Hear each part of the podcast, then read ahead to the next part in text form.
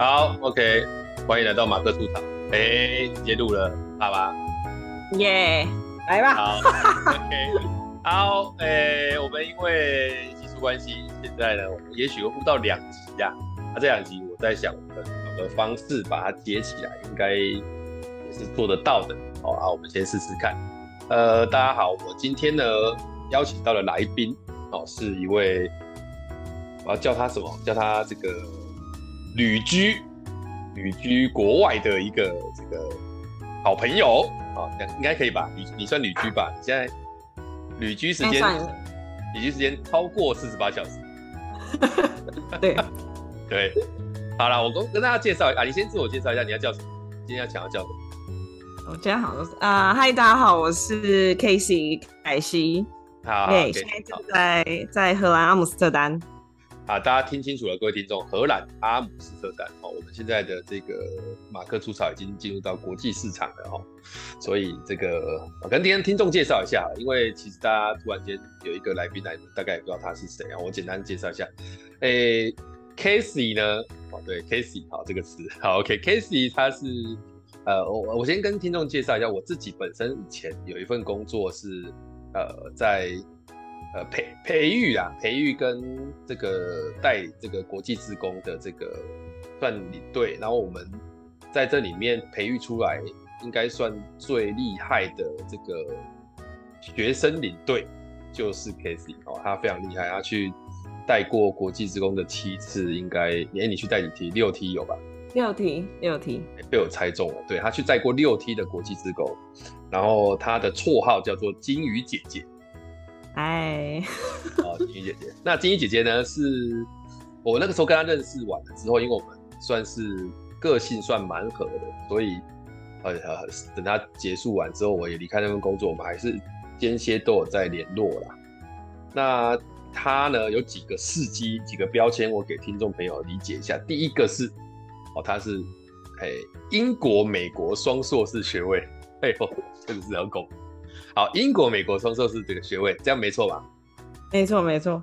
好啊，那英国是在伦敦念的，对，对，然后在美国是在 LA 念的。那那个时候在 LA 的时候，我刚好也带我的老婆小孩去 LA 玩，所以我们有短暂的见过一个晚上的这个时间。他那一天是结束完一个 party 跑来的，对，哎、欸，很久了哎、欸，其实很久了，那个应该是四年前了吧。二零一七呀，其实快五。一七哦，那就五年前了。对对啊，你都不知道你从 L A 回来归国学人。对对，我们见面的时候应该是我刚到 L A 没有很久。对，那就是哇，真的五年了。五年呢、啊？对啊啊啊！其实哦，呃，Casey 是我认识的一个，你我应该可以叫你年轻的伙伴吧？我就是年轻，比比我年你哎、欸，你比我年轻，应该有个。欸我算一下，不要算好了。好了，我说比我年轻的一个 一个朋友啊，这个朋友呢，当初其实他在学生的时候我就认识他，然后因为他在志愿服务当国际职工，其实做得非常好，所以偶尔我会邀请他到淡江大学来分享一下志工的经验啊。但今天不是要聊志工，因为今天要聊的话题蛮有趣的，就是 Casey 他呃。坦白说，其实他回来台湾要找工作，大概是非常容易的啦。就今天答应，明天就上班那一种。因为他第一个学历好嘛，第二个能力也蛮好。那他当然也有回到台湾，短暂的做了有三年吧。嗯，对，大概三年。那这三年他在某个蛮大的日系公司工作。啊，其实这个日系公司的薪资都蛮优渥的。那、啊、为什么要讲这个优渥？等一下你就知道为什么要提这个。因为在他回国之前呢，他其实在纽约找工作，对吧？对，对，好，那纽约找工作呢，我大概知道很多人在国外找工作哈，我好像没有听过比他辛苦的啦。对，哎、欸，应该吧？你在纽约，我先我先讲别的好了，各位，你知道我们在。美国哈，大概大部分都会用开车的，因为美国的幅地广大嘛，它的住宅区跟它的呃购物区啊、产啊，不管说其他区，其实都是分开的，所以你出入其实都是要坐坐这个，然后就开车啦。那他是我少数知道在美国呢就依靠这个大众交通工具 去做应征的。哎、欸，你当初为什么要这样？我其实原本在 LA 就是念书，就是一年嘛。那那时候就想说，也不确定接下来的工作会不会继续在 LA，所以那时候也没有打算开车。然后想说我要认真的念书找工作，所以主力都放在呃学校的那个地方。然后就想说，如果真的有要出去，就是跟同学一起搭车的话，就是一起分 Uber 的钱。那这其实某程度上也是后来我搬到纽约的原因，是因为为什么？因为 LA 有所差别。因为在在纽约的大众交通工具很方便，而且呃，L A 的大众交通工具，坦白说会去搭的人，呃，比相对来说比较比较，因为它的那个路线其实不会没有很多条，所以它不会经过很多的公公司的地点啊，或者是一些比较特殊的地方，所以其实搭大众交通工具是蛮困难。那如果你是搭，对啊，你你刚刚是本来要讲说搭大众交通工具通常是比较属于。那个中下阶层是不是？哦、通常是属于收入较比较低的人，因为他没有办法自己拥有车子，然后可能他的房、啊、房子也没有办法有有太多的停车位，那他也缴不起。像呃保险，像车子的保险也很贵，然后税也很贵，所以在 LA 的话，其实像我在搭公车，你就可以看到比较多是特定族群的人，所以我就会在里面会蛮突出的。你会 超突兀吧？你而且我想你突兀有两个，第一个。你是那个华人是第一个突兀，第二个是你是华人女性，这是第二个突兀，应该吧？对，对，相较起来应该有点危险吧？很很很突出啦，而且因为我上车的地点就在学校附近嘛，那我们那个学校是相对来说大家比较知道说是学生收入背景比较好的，所以更少人会从那边上车去搭。对啊，你去搭公车哪一个大？UCLA 吗？还是？我在 USC 南加大，USC 哦哦哦，那个贵族学校啊。对，所以所以很少学生会从那边搭搭公车。老实讲，我其实很多，我大部分同学应该都没有在那边搭过公车吧？啊，他们搞不好甚至不知道那边有公车吧？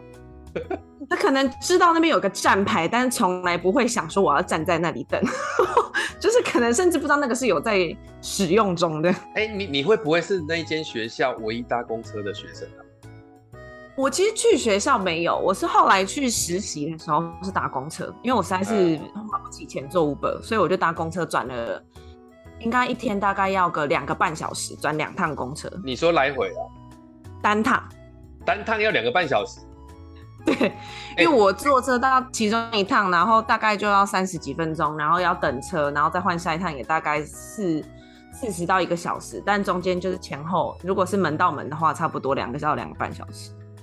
我是觉得有点，要是我不会这样做，因为好像很累。你这样如果假设你实习上班，随便讲个九点好了，你两个半小时就是六点半要出门嘛。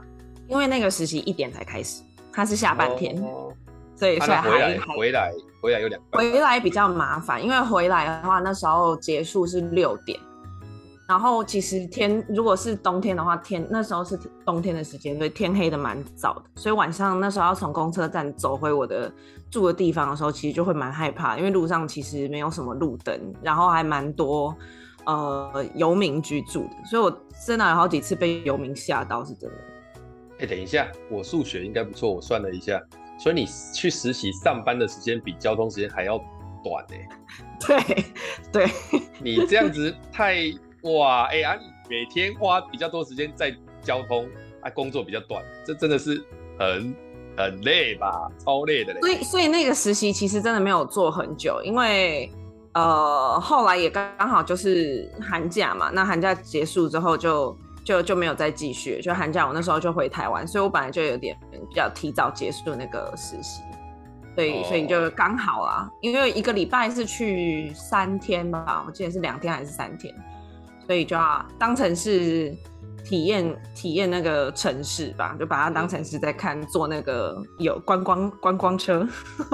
那所以你后来就是因为觉得纽约的大众交通工具比较顺畅，或是说比较它那个交通网比较比较比较比较诶缜密一点，所以你才去纽约找工作吗？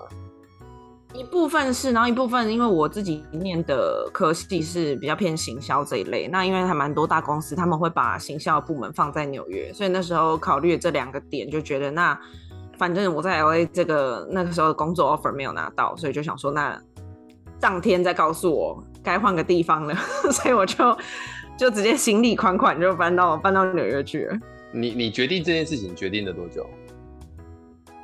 决定了多久？可能没有一个礼拜吧。就决定了这样，差不多。因为那时候在等一个 offer，然后本来其实都还算是大势已定，然后就觉得差不多就是要来看看 offer 里面的细节啊、内容啊什么的。结果其实最后是拿到 rejection，而且对方并没有说很明确的原因。哦。对，基本上通常美国如果这样的话，基本上都是因为身份的问题啊，就是你是外国人的这个身份，他不能明讲，因为在法律上这有歧视的问题。所以就变成他只能说我们有所谓不可告人的原因，但是你不要问，就这样。所以他如果用了你，他要再多付一些钱嘛？理论上，其实其实是后面要抽签证的时候，他才需要花到钱。哦，那也还久啊。对啊，其实实际上是是，而且因为这个公司其实够大，所以他。呃，主要应该说文件备，呃，美国这边的话是文件准备比较复杂，那他要当然要付一点钱是没有错，可是我觉得是帮忙去做这个文件，而且因为其实美国签证是要用抽签的，所以公司存在的一个风险就是如果我没有抽到，可能就是明年他还是得重新再找一个人，哦，所以其实蛮多蛮多公司会会考虑会顾虑这一点。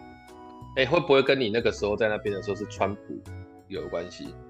是，蛮蛮，因为像那个我原本说要拿到的 offer，就是本来星期二的时候，人资都还打电话跟我说，呃，差不多了，他们已经在走程序，然后好像礼拜三还礼拜四吧，就川普就有发了一个推特，就是跟跟什么国际学生啊，什么什么相关的东西，就果然星期五我就收到拒绝的电话。哎、欸，那你你算是我认识唯一一个被川普川普害过的人。因为因为对啊，因为我那时候刚好到的时候是川普刚选上，然后念完书要找工作的时候，刚好是他开始，然后开始可以做一些乱七八糟的事，开始开始跋扈的时候，对对对对对，开始可以就是 做一些怪怪事情，因为不然其实我另外一个学姐是在我前一年，她就顺利有拿到 offer，然后就有去啊啊，那说说看你去纽约之后，你去纽约之后一样。搭乘这个大众这个交通工具，可是我自己知道的，好像纽约的地铁是很恐怖的地方。它应该是说比较脏乱是没错，但是我本人没有觉得到它恐怖啊，因为我觉得可能是因为像台湾捷运是不能吃东西的，所以你不会觉得说哦，地铁上有很多什么食物屑屑啊，或者是一些很脏乱的地方，或者是小动物。纽约最出名就老鼠很多嘛，那因为其实纽约地铁是可以吃东西的。哦所以有些人可能东西掐就是弄倒啦，然后或者是什么食物残渣放在车上，或者是我常常也看过什么吃到一半的汉堡就留在座位上，所以你会觉得看起来整体来说没有那么没有那么好。然后它有一些地铁站是比较老的，所以它那个灯真的是呃亮不亮纯粹是看心情，所以你会觉得好像。整个地铁站里面就是一个灯在那边闪闪闪，然后闪闪闪，然后地铁又二十分钟才来，尤其是比较晚的时候，然后你就会觉得天哪，那个车子来了也不知道到底是不是真的车，说会不会是什么恐怖片的？欸 我觉得有我我刚我刚就这样想，我就说哇，整个就很电影情节。对啊，因为他就在那边闪闪闪，然后也没什么人，然后你在那边等，然后他上面写说二十分钟会来，你也不知道那个二十分钟之后来的到底是不是。对。纽约的，我觉得它的可怕是在这里，但是本身上来说，其实搭搭的人，各种各种类型的人都有，也有那种常住在车上就是不会走的游民，但是也有那种西装笔挺在华尔街上班的人。啊，好好，所以就是什么成分的其实都有啦。对，所以你相对来说会会是就是这么多人的其中之一的时候，你就不会很特别啊，就比较安全一点。对。哎、欸，那来说说看，好，就是在纽约找工作，因为我我先讲第一个，就是毕竟在 LA 跟在纽约，它这两个城市其实有应该算蛮大的差异。如果以呃华人面孔来看的话，纽约可能相相对会比较少一点，都在东岸嘛。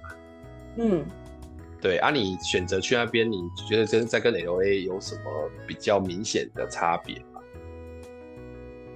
嗯，我自己觉得我，我我本身没有考虑华人多不多这件事情，因为当初在之前的心理建设就是我就是去一个不是华人为主的地方，而且其实老实说，嗯、呃，华人公司它有它的好处跟有它的坏处。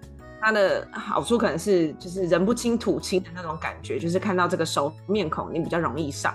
可是当然，他在一些薪资上来说，他可能有一些公司可能会因为知道你是外国人，你需要这个工作机会，所以他可以用这个方式来做一些调整。这个理解了，理解了，就是有一些其实反而华人更过分啦，就是他的，就是知道你的痛处嘛，然后不像有些。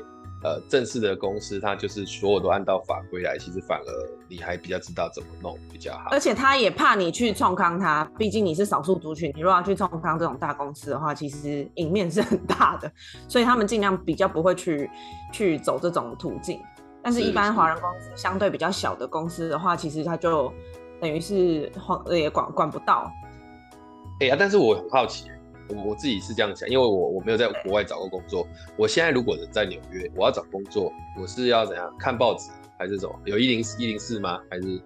嗯，国外有一个有点类似像台湾一零四的概念，它叫做 LinkedIn，呃，哦、就是英文应该叫对领英。那它是一个有一点结合 Face，我觉得自己有点觉得它 Facebook 跟。跟一零四整个结合，你上面会放出你自己所有的经历，那你也可以分享一些你觉得不错的文章，不一定是跟职业相关。那公司会在上面发他的呃现现在要找的职缺，那你可以直接从上面投，或者是他会连接到，因为其实外国蛮多公司他们自己的公司网站都有招聘的讯息，就是直接都从他们公司去做申请。但它等于毕竟是一个平台，它集结了很多个公司的。职缺，那他会告诉你说这个职缺是什么时候开的，那它上面有什么需求，那他可以直接按照你在上面你输入的背景，他告诉你说你去投这个履历，你是在所有目前投的人里面，你是占百分之多少？我觉得这个还蛮特别。百分之多少的意思是什么？就他可能会看，比如说呃，这个工工作他可能有要求某几个职呃某几个职能。就某几个哦，懂懂懂。那你有符合什么什么什么？那比如说他要学历，那你可能是假设他是要求要大学学历，那你有硕士学历，那你可能就超过百分之五十个来参加这个人的，因为他们可能只有放他们有大学学历。懂懂懂，等于说他看你的胜算，对不对？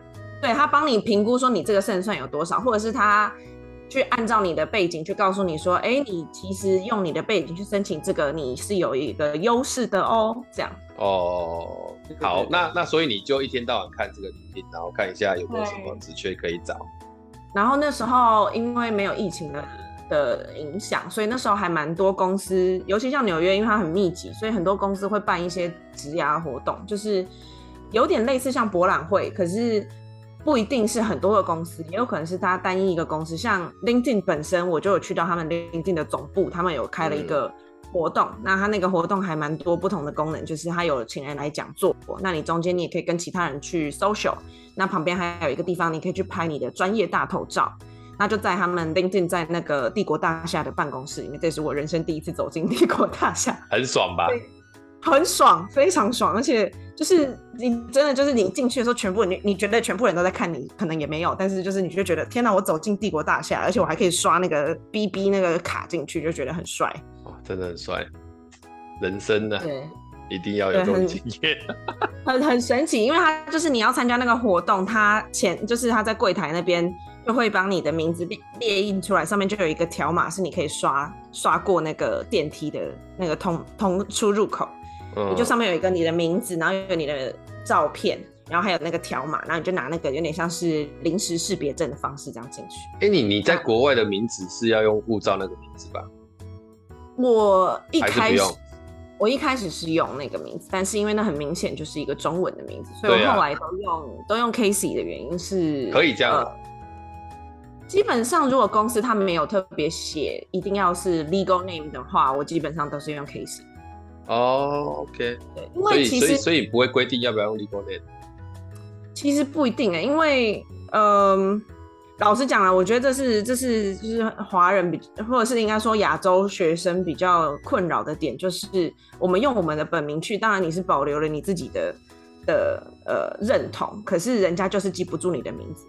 哦呀，你念的多么的哇，讲那个公告最高传播没有用，就是人家就是记不住，就是记不住，人家甚至不会念。那不会念的时候，他在众多的履历当中，他就不可能记住你这个人，那他就你就不可能录取。哦，所以这是个小技巧啊。那你在纽约找过几个工作？哇，投履历哦，投履历真的应该两三百至少。啊，面试几次？面试有，面试到有个五六十有吗？没有，没有，五六可能都没有，五六五六可能都没有，连十次都没有。没有，因为基本上他们现在美国很多公司他们。避免掉呃外国学生，他就是会在你投履历在他们公司的投职缺的时候，他就当啊，你先上传你的履历，给你的基本资料。下一关他就问你，你现在有没有合法在美国工作的权利？有。你现在或者是未来会不会需要 visa 的赞助？哦，你勾有之后，你就就被筛选掉了。基本上根本进不去那 HR 的的系统，就排序排的很后面。对，甚至是我我我有听到是根本 HR 是看不到的啊，就直接这个信是看不到的啊，这个信就等于是就没有收到的意思嘛，坦白就是是除非他们所有他们没有这个条件，哦，对他们看过，通通都不喜欢，他会再回去这个破里面去挑，可是基本上很难。而而且你念的那个东西，他虽说是专业，但也蛮。对。而且他必须要证明说他这个职缺非你不可。对，就在本国找不到人才才可以找你。没错，所以我那时候面试最后有拿到 offer 的是那个公司，它规模比较小。那因为有我帮忙介绍，哦、是我同学的朋友，他在那个公司里面。哦、那等于我直接是他那个朋友的下属，所以等于说他那个朋友喜欢就 OK。那。他们主要想要发展亚洲的市场，所以等于相对其他的候选名单里面，我算是集合了众多个优势，所以他们最后有选到我。哦、但我应该总共面试了哇，可能刚好四四次吧。有一次是有一个是实习生的缺，然后有一个是一个华人公司，然后一个就是我刚刚讲的那个，然后是再来一个是后来我在观光局的这个面试。哦，对，四中二啦，这样听起来很多。可是好，我我那我问一个比较尴尬，就是说啊，所以那样薪资是可以符合一个人在纽约生活这样子的薪资吗？基本上你饿不死，但是但是你不会很过得很爽。但是我必须老实讲，其实因为我自己。后来都是自，大部分都是自己煮，所以你可以省掉很多的呃很多的钱。那你就要就是每个人可能要筛选，而且像我自己喜欢的一些娱乐，比如说我喜欢去逛博物馆、看展览，或者是呃我喜欢去咖啡厅，去不同的咖啡厅吃蛋糕。像这些东西跟在在美国的价钱，在纽约的价钱跟在台湾做这件事的价钱其实是一样的，一模一样，只是币值不不、就是、不会比较贵哦。其实还好，你现在在台湾的咖啡厅，你如果去那种什么文青咖啡厅，喝个咖啡，吃个蛋糕，也要三百块啊。是这样讲没错啦，但是吃那个不会饱啊？对啊，可是那就是我自己给我自己的一些休闲娱乐。那如果吃饱的，那我就自己煮。所以其实，在台湾，哦、台湾我不会自己煮，台湾我会在外面买。但是在美国，我就自己煮，其实相对来说不会很贵。那那你会去吃麦当劳吗？麦当劳哦，麦当劳就是偶尔吃一下，但是其实因为我去美国，我发现那边的麦当劳很烂，很烂，因为它没有玉米浓汤，我觉得很神奇。不止这个啦，就是说它整个 quality 跟台湾比起来，好像也比较烂。因为在在美国，麦当劳是穷人在吃的，没错，必须的。就是他，对他就真的是比较比较，就是像这个啊，还有什么什么什么什么 burger 啊，反正这些东西都是这样，然后再来连星巴克在。我今就觉得哦，它怎么好像很脏很乱的感觉。因为星巴克对他们来说也是那种，就是因为连锁店，比较一般。但都是通常去星巴克，我都需要去蹭 WiFi。啊，对啊，对啊，我每次我以前去的时候也是发现，就是一堆人在那边蹭 WiFi 啊。对，而且星巴克，而且也要看啦，因为在纽约市中心，星巴克确实会很乱，尤其是你在观光客比较多的地方，就是大家会去里面吹冷气，然后坐在那里。嗯、但是其实像远一点的，它有一些纽约的星巴克，它会把一些老的，其实跟台湾也很像，它把一些老的建筑物改装，然后整个环境也是弄得蛮好的。有一些还就是整个就是弄得很古色古香，其实那个整个氛围也还 OK。但是那种通常就会离观光区稍微再远一点。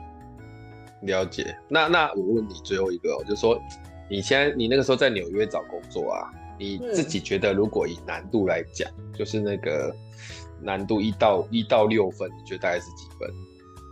一到六分哦爆表了吧？那个难度爆表七分是不是？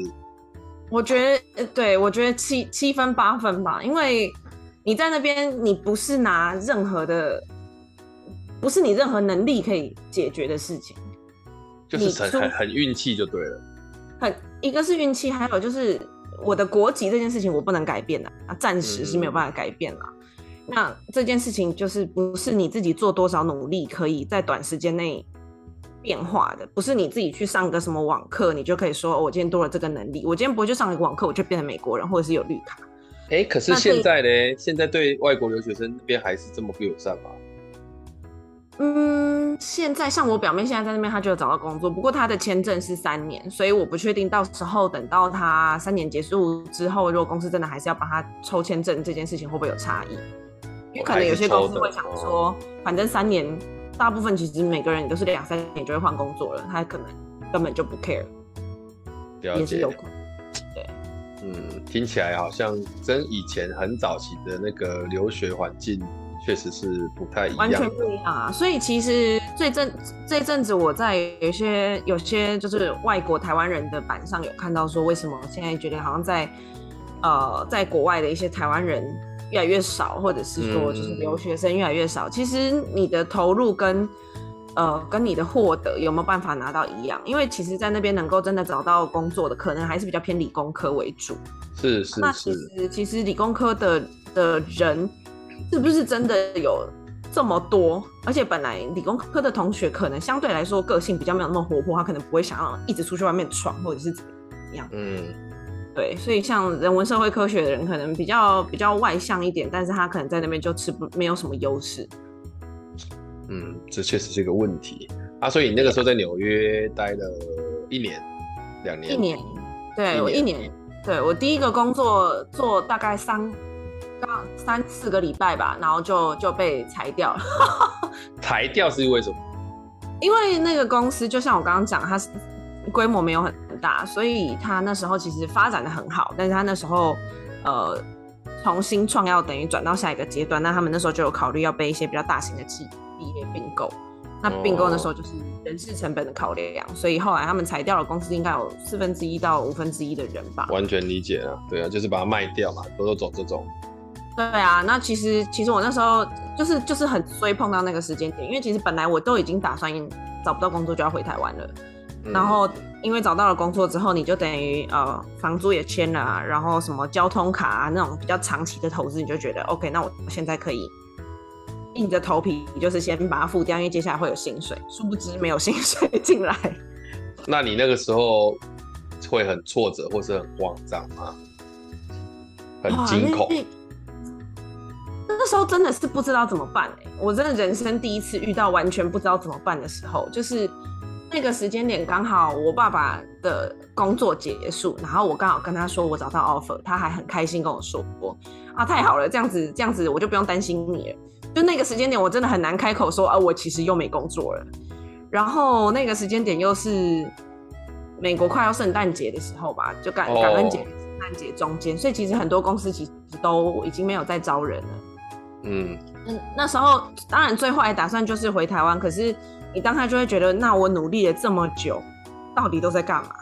那时候应该是会有一种会觉得我已经这么努力了还不够的那种感觉。哇，真的是跟以前有关系差超多，这真的是很，如果在外面是这样子，而且刚刚讲那个季节是感恩节跟那个之间，哇塞，对啊，而且你就会你自己的心境是这样，然后你走在路上看到所有人都很开心，因为要放假啦，要出去玩，对啊，要过节啊，然后跟家人一起出去挑礼物啊，然后就你一个人在那边连连暖气都舍不得开的时候，你就觉得啊，我是在冲啥？他、啊、那时候有欠钱吗？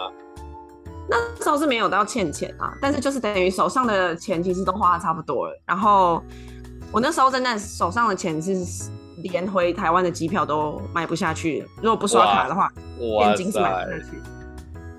对，你那个时候万一信用卡再不见，你就是不知道怎么办。就 GG 啊，就只能只能靠爸妈卖血。可能要找光要找到的时间，我可能已经先饿死了。哦，那真是哎，我觉得你那个时候应该，如果是你的话，应该应该会超级爆炸的嘞，可能。那时候真的是那一个礼拜多吧，啊，就是每天你想说你不能闷在家里，然后你走出去的时候又觉得出去花钱，一出去就花钱。那我为了不花钱，我就是走路，然后、哦、然后都到哪都是走路，然后就是附近晃晃。然后以前都还舍得点拿铁，可能那时候进去就觉得啊，我连有有牛奶的都点不起了，喝个美式就快哭了。对对，就觉得好了，今天至少有一点。有点小欣慰的感觉，那你也只能继续投履历，然后继续再再拜托，还有没有什么同学有什么管道可以协助？那时候真的蛮惨，这还好。那你后面你回台湾的那个时候，应该是很挫折的 feel 吧？因为我后来在观光局拿到这个拿到这个 offer 做了半年，所以那时候真的是很幸运，非常的幸运。我必须老实讲，就是前面因为在找工作的时候有去帮。帮他们做一些，就是像工读生这样子，然后后来因为刚好他们有有一个缺很临时，就是圣诞节的时候，所以也找不到人，所以那时候就让我进去顶了一阵子。嗯，真的是完全完全是非常幸运跟缘分吧，就是老天还是希望还是有人给我个机会继续在那边看能够再做一些什么。是的，对，那时候、嗯、所以对还是。纽约的这一部分，我们大概要聊到这里，就是这这确实不是一个这个 呃太开心的一个。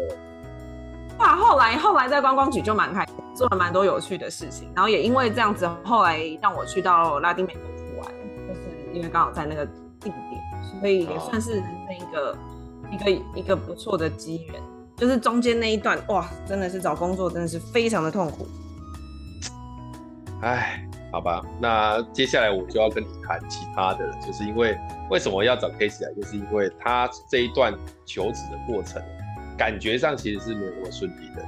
那后来当他当回到台湾之后，就也上了班，可是呢，这小子呢，居然在今年在疫情方兴未艾的时候，又跑去国外工作了，到底是为什么？